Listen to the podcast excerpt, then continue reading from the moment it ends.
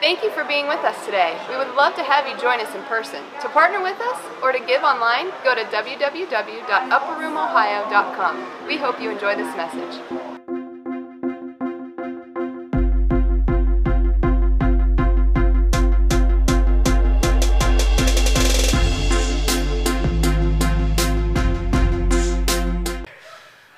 Only on a Sunday, week six of Summer Vibes, can you wear a shirt like this. And I'm supporting it proud. Let me just say, it is loud and I'm proud. So uh, anyway, we're in week six, and hopefully you've enjoyed the series. That's why all the inflatables are here if you're just here for the first time. And uh, we've been in a pretty fun series, and week one did an intro, talked about summer being between uh, the, the spring and the harvest and that transition in life. Uh, we also then did kicked off to sailing and the Holy Spirit, the wind of the, the Holy Spirit blowing in our sails, giving us purpose and actually sending us on a path to go. And then my dad, he He preached on vacations and passing down to the generations legacy, and then uh, follow that up with uh, the picnic, you know, and miracles, and uh, what it was to feed five thousand. And then last week, they campfires and fireflies. So if you've missed any of them, just get on Vimeo, get on podcasts, find them. It's been a lot of fun. And honestly, I thought it was going to be kind of a light series. It's been pretty deep. The Lord's taken us really deeper through this process. So, but it's still going to be fun.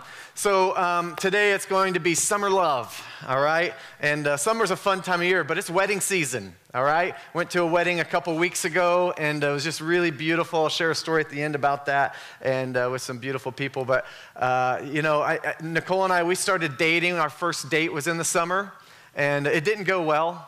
We didn't date again for six more months. She said she went home to tell her mom she hated me, wanted nothing else to do with me. But then a year later, we shared our first kiss in the summer. And then a couple weeks ago, we celebrated sixteen years for being married in the summer. But uh, let me just show you some early pictures. This is when she decided she did like me. And uh, look at that. Look at those cute young whippersnappers. One more there. Oh, what a stud. Wow, cheerleader on my side and all. That's Nicole and I. We were high school sweethearts. Voted the, the uh, cutest couple our senior year, we're, and uh, we're proud of that. Um, but then we fast forward on, and uh, we get married, and, and our marriage is truly a testimony of God's grace, His goodness. We were facing divorce. I was abusive, an adulterer, and uh, just a mess. But uh, on this beautiful day, coming up here, there we are. Yep, June twenty-eighth, changed my life. And one more, look at that hottie. Yep, she's all mine, and I'm all hers.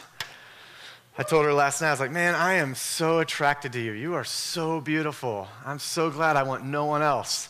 And um, I'm so thankful that I'm in the season of my life. I don't have to worry about dating in this generation.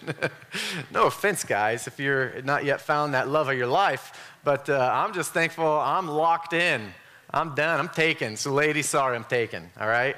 But uh, anyway, that was, that was Nicole and I's wedding. It was exciting. It was fun. And uh, I want to talk a little bit about that today. Um, but, you know, there's a, there's a wedding and there's, a, there's a, a bride and a groom that I really want to get into today. So why don't you turn with me to Ephesians five twenty-three.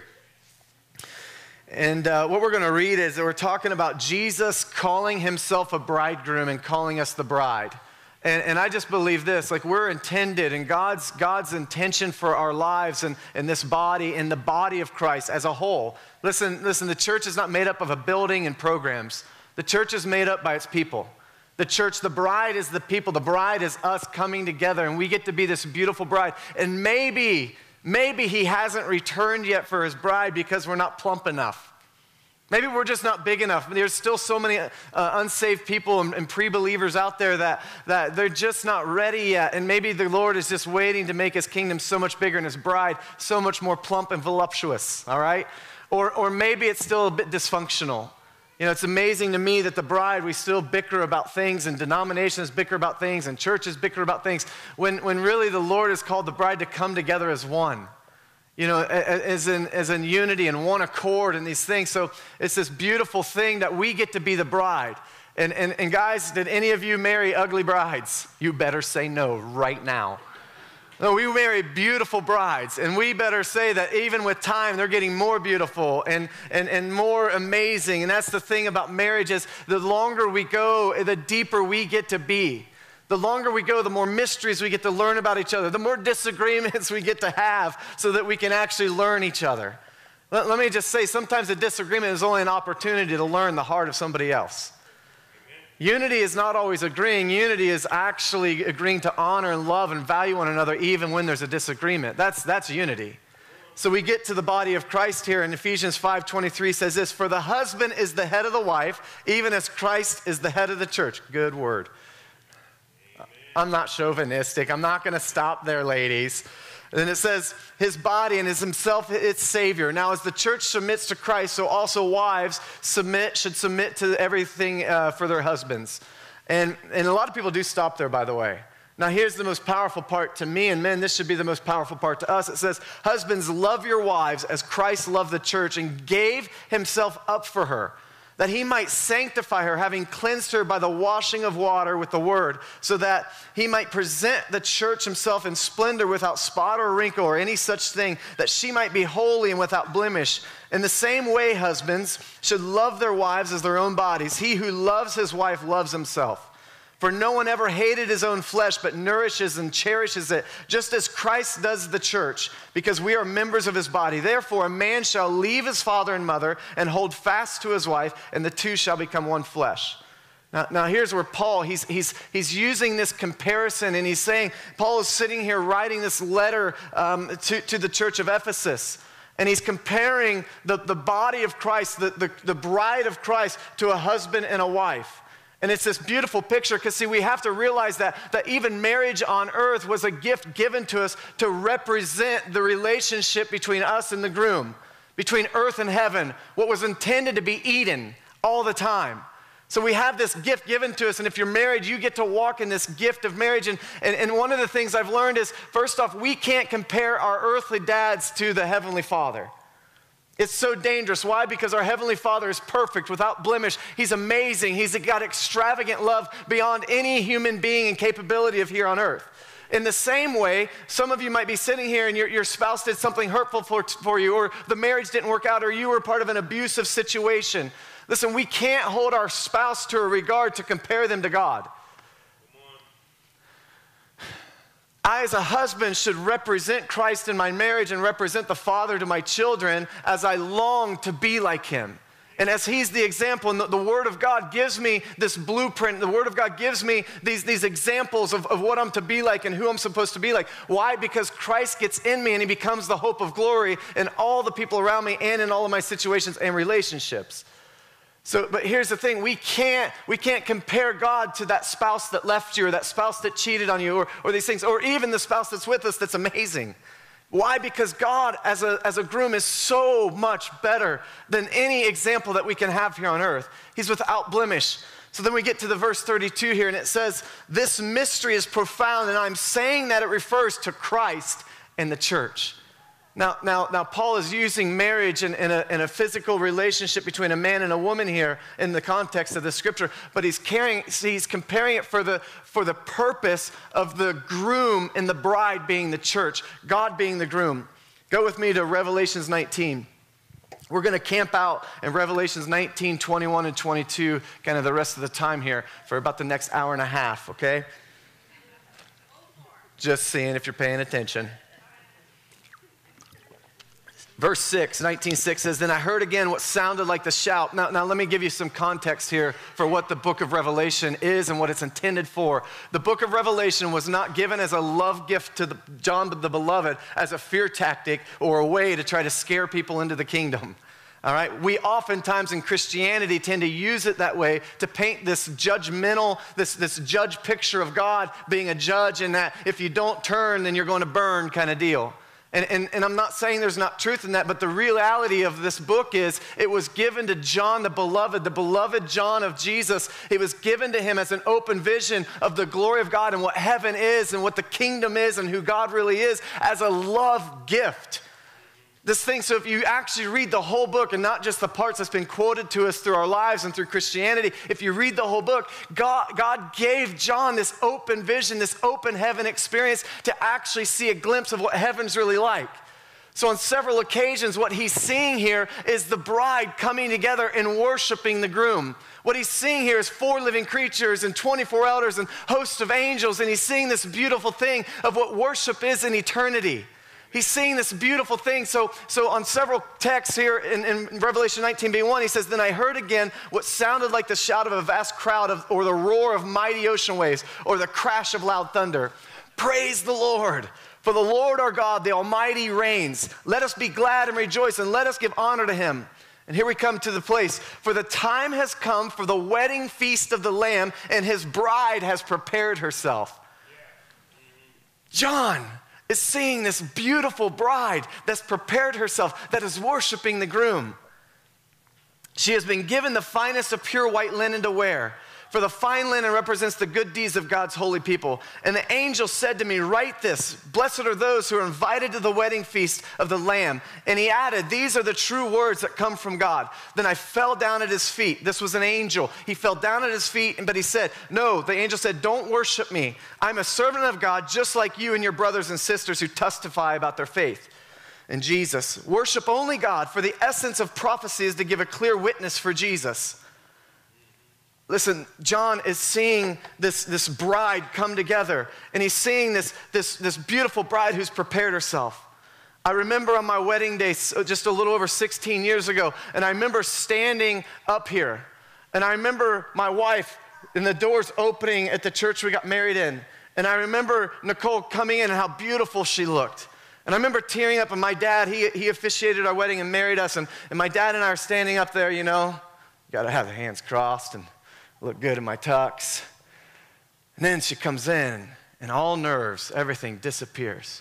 Why? Because you see a beautiful bride who's coming down that aisle, who's then admiring her husband as the husband admires the bride. That's what the father, that's what the groom is doing today. He's, he's welcoming, and he's, he's opened up the doors to this beautiful picture of, of what the bride looks like worshiping the groom. And the groom is in adoration, worshiping, and, and in love, and wanting to be with the bride.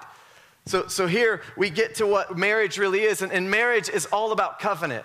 Marriage is, is about, it's, it's about this, this relationship between human beings, or this relationship, most importantly today, between us and the Father, or us and the groom. And, and let me just, just tell you this, that, that covenant always precedes um, uh, the, the intimacy, and intimacy precedes physical relationship. God's intention was for us to be close. So when Nicole and I started courting or da dating, when we started dating, we were going to Applebee's, getting stromboli bread. They don't have it any longer. Sorry, you guys are at a loss. It was amazing. We were courting. We were getting to learn each other. We were getting to know each other. We were building intimacy. Let me just say this, and, and the kids who are left in here should be old enough. Intimacy is not sex. And we oftentimes get that confused, that intimacy is sex, and we call that in our culture intimacy. Let, let, me just, let me just be real with you that intimacy is what builds the heart connection and makes sex better, okay? If there's not the heart or the emotional connection, then a lot of times it's out of a duty or a deed, and there's just a physical attraction. Let, let me say that, that God doesn't just want uh, to, be, to be in bed with us. He wants to be intimate with us. God doesn't want to just welcome us into his inner chambers, which is actually, later on we'll get into this, but his bedroom chambers. He actually wants to invite us to the dinner table. He actually wants to be in communication with us. It's texting called prayer. It's messaging called prayer. Like, that's intimacy. It's building that. And, and when Nicole and I were talking and we were courting, you know, we're trying to stretch that long cord on the phone. Yeah, there was corded phones back then, folks. We're back there on the phone, and we're trying to like stretch that thing, and like you had like a twenty-foot cord, and we're trying to get behind the door and shut it and, and build this intimacy. That's building the connection. There was a time in the Bible where Jesus, he came, he was in Mary. And if you get to the end of the story, right before she gives birth, it's talking about Mary and Joseph. Now, now you got to put yourself in this, in this situation and in that culture that she became pregnant out of wedlock. She was pregnant, impregnated by God through, through a virgin birth. But culture, what do you think they were thinking? They're casting stones. They're, they're probably throwing accusations. But what was Joseph and her doing? Weathering that storm and building. Imagine the connection they must have had in their heart and their emotional connection. Imagine that, to, to face all ad, ad, adversaries and all accusations. And then it says they withheld, and then they got married, and they withheld from sexual relations until Jesus was born. That popped out to me as I'm studying that, and I've read that over the years of, of, listen, they were married. They didn't even have sex. Why? Because God is more consumed with our intimate connection than he is about our physical connection. That's bonus. It's a gift. It's pleasurable. It's enjoyable, and it has a purpose to bring oneness and unity in your relationship, and it's fun. It's amazing. Like, that's a gift that God gave us. But there's something about this covenant. There's something about the covenant that God has given us, not only with us on earth here, and covenant to each other, and covenant to be part of a body here, covenant to be part of a bride, that we get to do this together, that we never have to be alone. The covenant of a man and a woman as God, you know, prefers marriage. And as he's defined that, and, and as we get to come together with a man and a woman and a husband and a wife, and we get to do life together and do this journey and do this process and do this adventure that we call life. Like, it's a beautiful thing.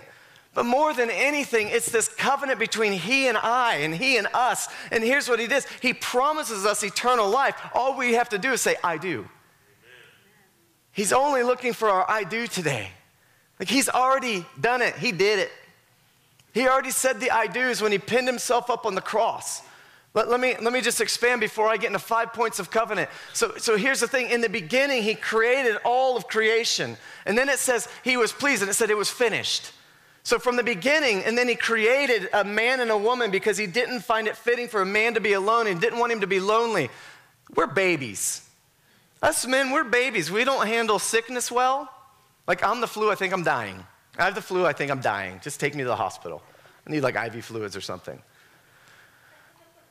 I don't do well alone. Like, when Nicole goes and she left to go to Cuba for a week, my mode of operation was survive. The goal was that the kids got fed and we didn't have any emergency room trips. Mission accomplished. So she's out having fun with Jennifer and Leif Hetland and like going on the beach, and I've got the four kids at home. I'm like, and then I'm like, wait, that's her every day. But the thing is, it started with a marriage. It started with God saying, let us make man in our image. Let us make this beautiful picture of humanity as, I, as he's the groom and we're the bride. And then he created man and woman in flesh. Then all of a sudden, so he says, it's finished, and he, and, his, and he rested in his finished work. Then he's on the cross, and he says, it is finished. And then we get to the end of the book, and it ends with a marriage. It begins with a marriage, and it ends with a marriage. And anything filled in between is all about covenant. It's all about relationship. It's all about God saying, here I am. Yeah. Here's how amazing the groom is. He actually gives us a choice to choose to love him or not. We shouldn't have to force people to love us. I never had to force my wife to love me. I have, honestly, I did such gruesome and terrible things early in our marriage before Christ that I don't even know why she still loved me, but she did.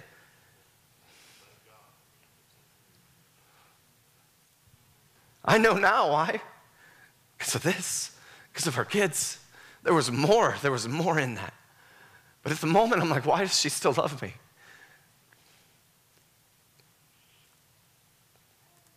She says this because she saw in me what God was seeing in me. She experienced the grace of God, so she was extending the grace of God. And simply, she made covenant with me. So we get to the five points of, of, of covenant, and the first one is, on our wedding day, we exchange these vows, and we, we, we make these commitments to one another, and what we're saying is that I will love Nicole for the rest of my life, for better, for worse, till death do us part. And just, just remember yourself there. Picture yourself with your wife's hands, and And, and Nicole, her dad walked her down the aisle, and then, and then my dad says, who's giving this woman to be married to this man? And, and Doug, my father-in-law, he says, her mother and I. And then he joins my hand with hers, and I'm like, oh, baby. And then we make these exchanges of vows, and what's happening is we're committing to be exclusive with one another. You know, God wants to be exclusive with us. He says, put no other gods before me. He's a jealous God. He's an all-consuming fire. He's a jealous God. He says, seek first the kingdom of God and his righteousness. He just wants to be number one in our life. He wants to be the number one groom, the number one father, the number one friend, the number one being in our life. Amen. Next is, there's always a symbol of covenant, okay? And in the, in the biblical times, there would be an exchange. A daughter would be given to, to, to a man. There would be land maybe given. There would be livestock exchanged and different things when you're making covenant. And in, in, in our wedding, on our wedding day, we, we exchanged rings. and you've, you've been part of a wedding ceremony where, where they exchange these rings, and, and there's a lot of beautiful words around that, how they're a complete circle, unbroken, and representing the eternal love of Jesus in your life, and, and all these things made of precious metal. They're not easily broken. They're precious. They're a jewel. They're, they're beautiful, right? In the kingdom, when he invites us in and we make the vows, now, now, now becoming exclusive, that vow just is really accepting Jesus into our heart and, and confessing with your mouth that Jesus is Lord. That's the vow. That's the commitment to make it exclusive. Then all of a sudden, the ring in the kingdom, the ring in Christianity, typically is, I would say, baptism. So, so we've asked him now, we've fallen in love. We've, we've already had that intimate, emotional heart connection. Now we've come down the aisle, we've exchanged vows. Now it's time to seal those vows with a sign of covenant that we use for a ring. And the same thing in, in, the, in our walk with the Lord and our faith is now we're going to do a public confession called baptism, where just like a wedding, our friends and family and our church family get to be a part of that, and we invite people to come see it. And then we get to celebrate, and they come out of the water anew. They come out fresh, a new creation. And it, too, is usually a circle. Ours is. And you, you go down and you come up a new person. It's the same thing with marriage. There's a sign of the covenant, and there's, there's an outward sign. This in baptism is an outward sign of what's already happened in the inward heart. So there's been this confession. There's been this thing. Now you come out anew. You come out a new creation. And with that usually comes a name change. If you look through the word and you see Saul that was going down the road to Damascus, who was preaching against Jesus, who was coming against him as Messiah, who in his own way would martyr people. Then all of a sudden he gets knocked off his donkey, he gets blinded, has this experience with, with, with the Holy Spirit, has this experience with this presence encounter, and then he becomes Paul. Now my wife, she was Nicole Powell. Nicole Powell. You'll never forget that now. She gave up her name in honor and submission and, and a symbol that, that we're now going to be one, and now she's Simmons. She's now Nicole Marie Simmons.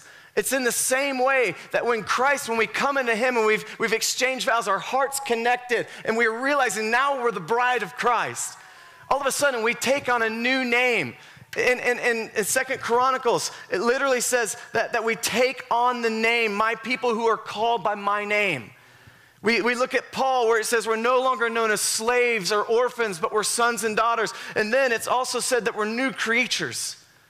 Come with me to, to Revelation twenty-one.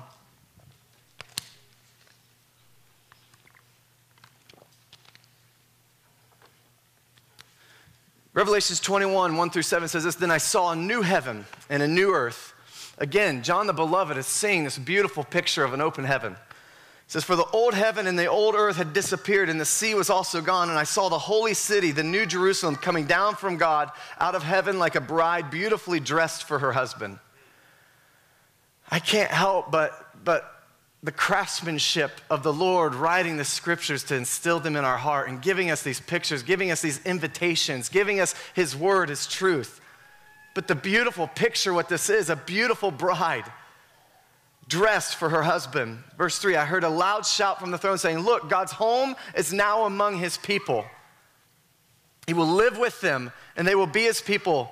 God himself will be with them. He will wipe away every tear from their eyes, and there will be no more death or sorrow or crying or pain. All these things are gone forever.' And the one sitting on the throne said, 'Look, I'm making everything new.'"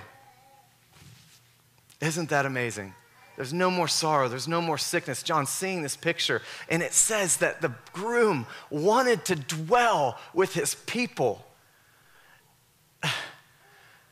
God wants to dwell with you. Let, let me get to that in a minute. "And then he said to me, 'Write this down, for what I tell you is trustworthy and true.' And he also said, 'It is finished.'" Here's the end of the Bible. Here's the end of the book. Here's the end of the story. And again, it is finished. And he's saying, "I am the Alpha and the Omega, the beginning and the end. To all who are thirsty, I will give freely from the springs of the water of life. All who are victorious will inherit all these blessings, and I will be their God, and they will be my children." This is such a meat-packed scripture and context. And what John is being revealed here by the Father, he's, he's, he's saying, listen, you're the bride, I'm the groom. I'm also the Father, and you're the children, and you're going to inherit everything that I have to offer. That, that's that's the, the very cool thing. But then it says, look, I'm making all things new. We take on a new name when we start walking with Jesus and we just ask him into our heart. All of a sudden, there's transformation that happens. And I'm no longer the Aaron I used to be before Jesus. I'm no longer the abuser or the adulterer or the liar or the thief or the or the destructive man. Now I'm Aaron, the beloved child of God. Now I'm Aaron that's to resemble the bride of Christ. That's, that's the new Aaron. That's the new creature. It's no longer Nicole Powell. It's Nicole Simmons. It's no longer Aaron. It's no longer Saul. It's Paul. That's the thing, when you take on the name, when you encounter his presence, when you encounter him and you actually tangibly get to experience him, all of a sudden there's this new realm of life. The next thing, as Nicole came down the aisle and we joined hands and we exchanged vows, we exchanged rings, the moment I've been waiting for, my dad says, I've confessed before man, friends and family, by the power vested in me by the state of Ohio, I now pronounce you husband and wife. Aaron, you may kiss your bride. Oh, baby. I remove her veil. She had this beautiful veil, and, and then all of a sudden I can see her eyes. And I slap my lips on her lips. We kept it real, but we kept it clean. It was this beautiful thing. Listen, there was a veil that was separating us. There was a veil that was clouding my vision of who she really was. There was a veil that was separating that connection. Then all of a sudden, when my dad said I could kiss her, I removed that veil, and now I have all access to my now wife. Listen, let's go to Matthew twenty-seven fifty-one. It says, then behold, the veil of the temple was torn in two from top to bottom, from heaven to earth. And it says, and the earth quaked and the rocks were split. Second Corinthians three, let's, let's quickly jump there.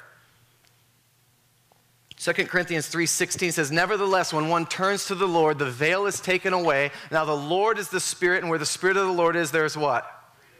There's liberty, there's freedom.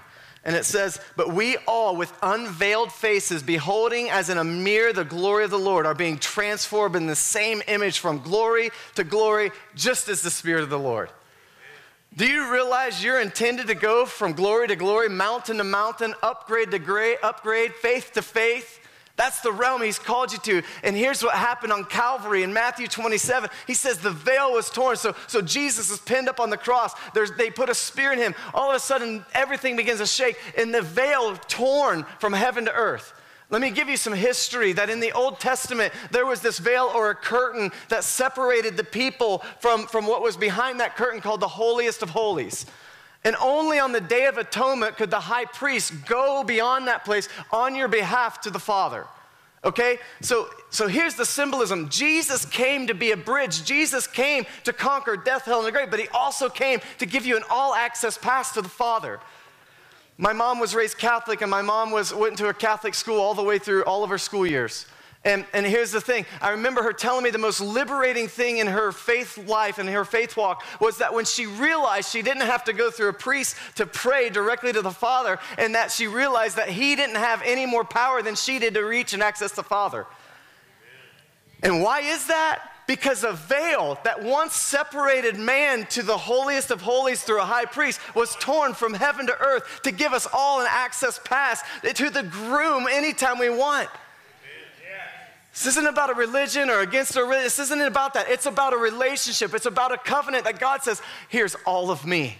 The veil is removed, and when you have an unveiled face, listen, you're meant to go from glory to glory, and all what's in heaven is you have an inherent right to on earth. More than three times in the Bible, it talks about the Lord's Prayer, and it says, pray this and pray like this. And in that, it says, kingdom come, let your will be done on earth, where? As it is in heaven. So pray this, let your kingdom come, your will be done on earth as it is in heaven. So here's the thing, that veil actually torn from heaven to earth, marrying uh, heaven to earth so that we can become one with the Father, one with heaven, so that as children, as the bride, we get access to, to no sorrow, no pain, the things that Revelation is promising, but also saying, listen, there's healing, there's reconciliation, there's peace, there's joy, there's favor. Why? Because we're children. We get to inherit. We no longer are slaves or orphans. We can cry out, Abba God, Abba Father. It says that we are an heir to the throne. We're singing up here, Abba, I belong to you. They're so deep with a message. There's such a prophetic declaration there that Abba, I belong to you. The first service, we're singing that song, and I'm like, man, I belong to him. I, I, me, me. No, no, to me at that moment, no one else was in the room. Like, I, I'm his child, I'm his son, I'm his beloved. I, I belong to him. He chose me. Before the foundations of the earth, he chose me, he formed me, he knit me together. And now he's marrying me to be the groom and me be the bride to an all-access pass to who he is. Yeah. Let me finish this last point. Intimacy. It's the fullness of God in the glory. Listen, God is not calling us his girlfriend. He's not calling me, us, his, his, his fiance. He's calling us his bride. He doesn't just want to date. He doesn't just want to have a, a, a temporary state where we're going to get married, but we're not married. No, it was at the moment of, of your conception, at the moment of your thought, at the moment of the beginning of eternity, he chose you and he wanted you forever. And he's not calling you girlfriend or, or, or, or fiance. He's calling you bride. Yes. He's inviting you into the inner courts. The inner courts, the band can come. The inner courts is this. Listen, the inner courts is beyond what we're thinking. Okay, there's, you think of the tabernacle and you think inner courts, outer courts. But listen, in many translations, the inner courts actually translates to bedroom chambers. God is calling us to be the most intimate place we can. Listen, here, here's the beautiful thing. When I knew about Nicole, it was cool. I thought she was cute in Spanish class, you know, all these things. I thought, thought she was funny. We kind of had this little flirtatious thing going on for a while. When I knew about her, it was cool. But when I got to be with her, it changed everything. All of a sudden, I began to fall in love with her. When we were with each other, when we were with each other in the same presence, all of a sudden, we fell in love. And we built this covenant. We built this intimacy. We built this connection that what God's brought together, no man can separate. Listen, that's, that's the exact thing that God's wanting for you today. It's the exact thing that he's inviting you into this relationship. There's this picture of, a, of an artist. We have this print in our house. And, and, and it's called uh, the, the, the Bride is Coming. The Bridegroom is Coming, I believe. Anyway, it's this, this beautiful picture of, of a bride, and you can see it there. The bride is worshiping the groom. And if you see in the beautiful gown and the dress, and I, I've shown this picture here before, but, but this is my favorite painting from one of our favorite artists, Janice Van Conkright. And, and she's been here before, and we, we just really like her. And it's this picture of, of the bride just worshiping the groom. And then that dress is made up of all these angels or these beings, and, and they represent the body of Christ. They represent you. They represent me. They represent us coming together to just be the bride. Just be the bride. If you, if you think about it, and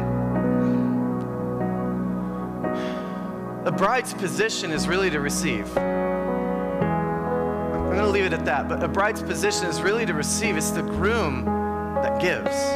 It's the groom that gives. It's the bride's position to receive. Man, the groom has given himself. The groom, Jesus Christ, has given himself for us. The groom is not only given himself, but he's inviting us into the innermost course, the innermost intimacy with him, and he wants us to dwell in his place. Why? Because in eternity, he's wanting to dwell with us. He's wanting to dwell with us here. He's wanting to dwell in our hearts. And in eternity, he's wanting to dwell among us. That's what Revelation twenty-one just said. He wants to dwell among us. He's inviting us into this relationship, this covenant, with the most secret places. He says he withholds nothing for those who seek him. Man. Revelation twenty-two seventeen says this. It says, the Spirit and the bride say, come. Let anyone who hears this come. Let anyone who is thirsty come. Let anyone who desires to drink freely from the water of life come. Like, this is an invitation. Just stand with me. This is an invitation to not be a girlfriend, not be on the outside, not be somebody looking from the out to look in, or not somebody saying like, like he's distant. God does not want to be distant from you. God is not unapproachable. Like he's not this, this being that's waiting just to judge you. He's a beautiful groom who's He's wanting to love his bride and be with her and be with her in his presence and have her in his bedroom chambers to be intimate and connected and have fun together. Like that's, that's the beauty of the groom. It's the beauty of the bride coming together. Jesus' prayer to the Father in John, I believe it was sixteen, but in John, he's saying, like, I and you and you and me, let, let me abide in you, God. Father, if only the world could see what we have. And he's saying, let us be one. Let us let the world see what we have. I and you and you and me. Yeah. So that's that's the invitation, that we're one with the groom, that the bride, us, together and individually, are one with the groom. Listen, there's a lot of religions out there. There's a lot of idiots out there that call themselves pastors. I'm just going to be really real. There's a lot of people that have hurt a lot of people in the name of Jesus. I was one of those. I got hurt by religion, so I became an atheist. I'm here to tell you right now, it is not about me. It's not about a man. It's not about a pastor. It's not about a religion. It's not about a denomination. It's about a bride being invited down the aisle to say, I do, to the most beautiful groom you could ever imagine. It's not about a rule. It's not about a theology. It's not about a doctrine. It's about a covenant. It's about a relationship. It's about a love that a Savior has for his children. That's what this is about. Listen, there's so many people that have been hurt. There's so many things that have been perverted. There's so many gifts that have been perverted. There's so many things that have been used and manipulated to get their own way or agendas. I'm not attacking the church. I'm not attacking anybody right now. It's not personal. I'm just saying it's not about that. It's about him. He already did what he was going to do. He already gave himself to be a ransom for us. He already has the ring and the robe ready. All he's looking for for us is just a simple, I do. It's a simple yes. Here's the cool thing, though. It doesn't end there. If we think about the prodigal story, if we think about weddings in the Bible, if we think about our wedding, we, we were at the Willow Tree Inn and we had this beautiful reception. And let me just tell you, we had a party. It was awesome. There was a party. It says when one sinner repents, angels in heaven rejoice. So here's the deal. You not only get to have the wedding, you not only get to be with the groom, now you get to celebrate and have a party for the rest of your life at your reception. That's, that's the cool thing. I'm going to close with this story. We were at this, this beautiful wedding, and uh, there's a young lady that's, that's close to Nicole and I. We've known her for about ten or twelve years. Nicole and I, we started up a thing called Club one eighty in the high school, and it's a character club, uh, Jesus-focused, but in the schools. And uh, she was one of the first girls that was into that and, and part of that, and so we knew her since she was a junior in high school.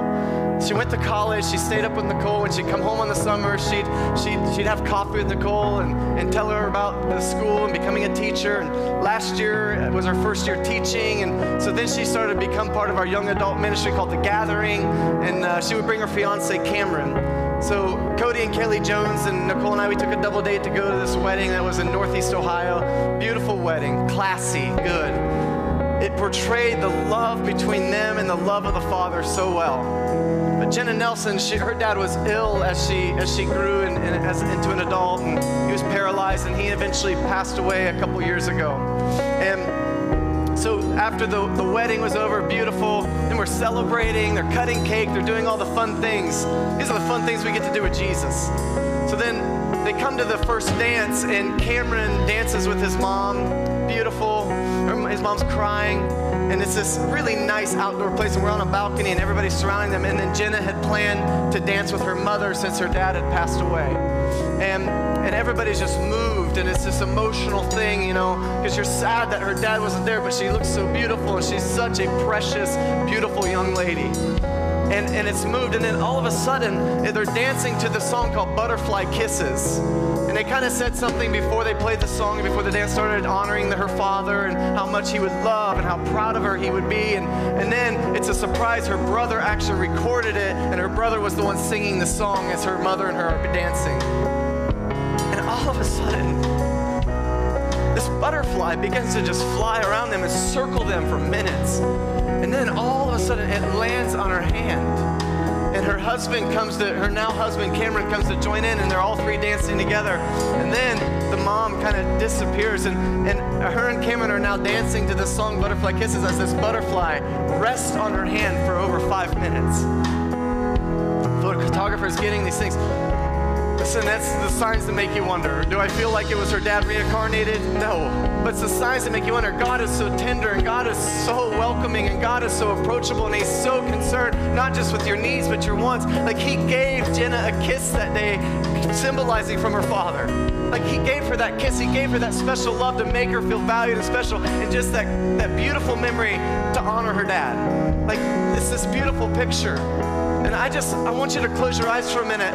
And, and God is inviting you to the first dance. Like, the covenant's made, the vows are exchanged, the way, the rings are on your fingers, the veil's been removed. You, you, you now, you're intimate, right? And now He's inviting us to this dance. So just, just close your eyes right now. And I want you to picture the first dance with the groom, Jesus, after your wedding. Just close your eyes and picture the dance with Jesus. He's smiling. His gaze is in love with you. He's admiring you, and he's, he's, he's, he's amazing, and He's beautiful, and there's love.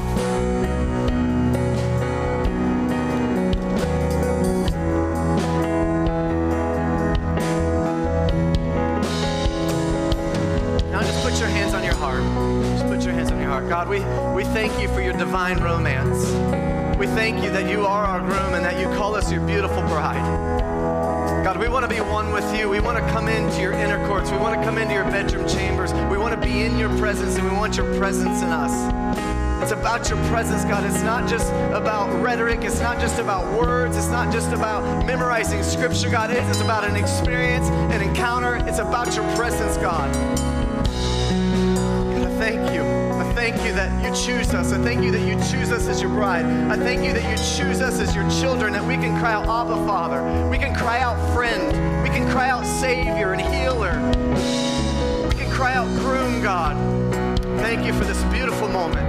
I thank You for this love. I thank You that You've said, I do. You're just looking for I do from us. Thank You, Jesus. Listen, if, if what I was saying, if you've never had that vow, that commitment, that covenant with God, if you don't know who Jesus is as Savior or as groom, I would love the opportunity to pray with you after we dismiss, and love to introduce you to the most beautiful groom you'll ever meet on the face of this planet. He's amazing. He took an atheist and turned him in to a revivalist in an instant.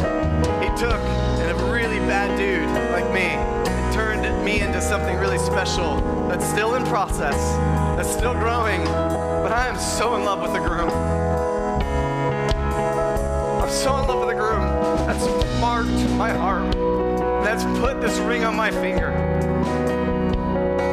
I'm telling you, that invitation is to you today, to walk down that aisle, to walk into a covenant, to walk into an intimate connection with the groom.